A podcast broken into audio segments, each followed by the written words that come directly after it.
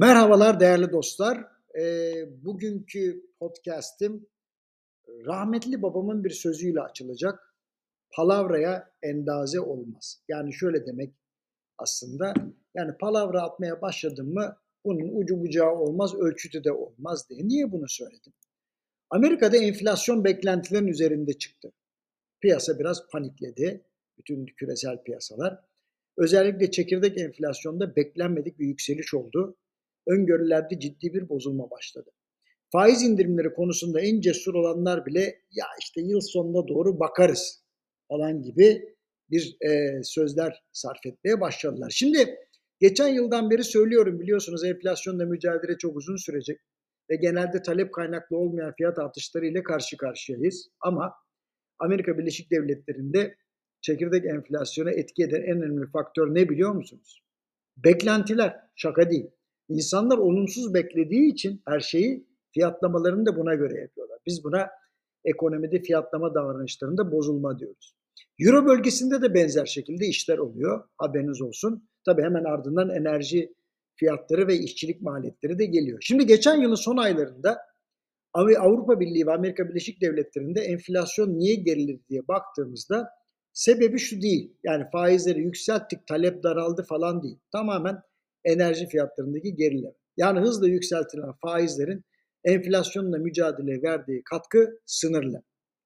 Ha, şimdi bunu görerek de Fed ya da Amerikan Merkez Bankası Baş ya Bankası veya Avrupa Merkez Bankası olan ECB e, arkadaşlar e, faize karşı hassasiyet kaybolmuş. Bundan sonra faizleri yükseltmenin manası yok. Tam tersi indiriyoruz diyemez.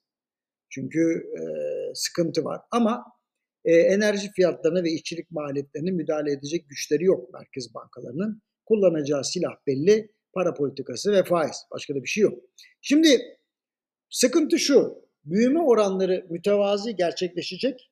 Bu arada enflasyon yüksek kalacak. Valla 70 tane seçimin yaşanacağı e, 2024'te e, bunu iktidarlar tolere edemezler.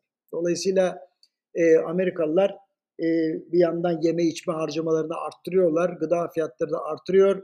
Ama şunu da söyleyeyim size. Amerika'da 40 yaşın üzerinde evlenmemişlerin oranı da %25'i çıkmış. Aslında geçenlerde Türkiye'de de yalnız yaşayanların sayısının arttığına dair istatistik yayınlandı. Yani giderek sosyalleşmek için evin dışında yemek tüketen ve e, giderek büyüyen bir insan topluluğu var. Şimdi hal böyle olunca gıda fiyatları tabii otomatik olarak enflasyonun üzerine baskı yapıyor. Ama Şimdi bunu görüp de hani restoranlar dolu kardeşim işte memlekette demek ki işler iyi gidiyor diye kestirmeci yorum yapanlar bir beni dinlesin. Bakın şimdi bu palavraya endazi olmaz. Tamam mı? Yani sohbet ederken böyle palavralar atabilirsiniz yani. Geç işte gittim AVM'ye bütün şeyler dolu vesaire. Ya kardeşim bütün restoranların masasını sandalyesini topla kaç kişiyi hitap ediyor? Gözünü seveyim ya. 85 milyon insan yaşıyor Türkiye'de. Dolayısıyla e, anlıyorum ekonomiyi sadece matematikle takip edemeyiz. Piyasaya inmek lazım ama piyasaya inince de gördüğün manzaranın arkasındaki gerçeği görmezden gelme. Tamam mı? Yani sohbet ederken içi boş söylemler eğlencelidir ama kritik kararları palavra üzerinden alamayız. Tamam mı? Dolayısıyla bu çekirdek aile kavramını, efendim farklı unsurları bir kere daha ele almakta fayda var.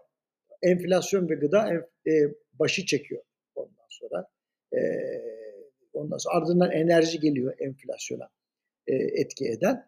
Ama e, bizim ülkelerde bir de kira da var. Mesela Amerika Birleşik Devletleri, Avrupa Birliği'nde kira orta sıralarda yer alıyor sıkıntılar e, yanında ama e, bizde de hani ciddi enerji, gıda, kira falan e, yaşamsal harcamalar çok ciddi paya sahip enflasyonda. Şimdi lojistik maliyetleri artıyor. Korumacılık alabildiğine gidiyor. Enerji fiyatları belli değil. Gıda fiyatları yüksek.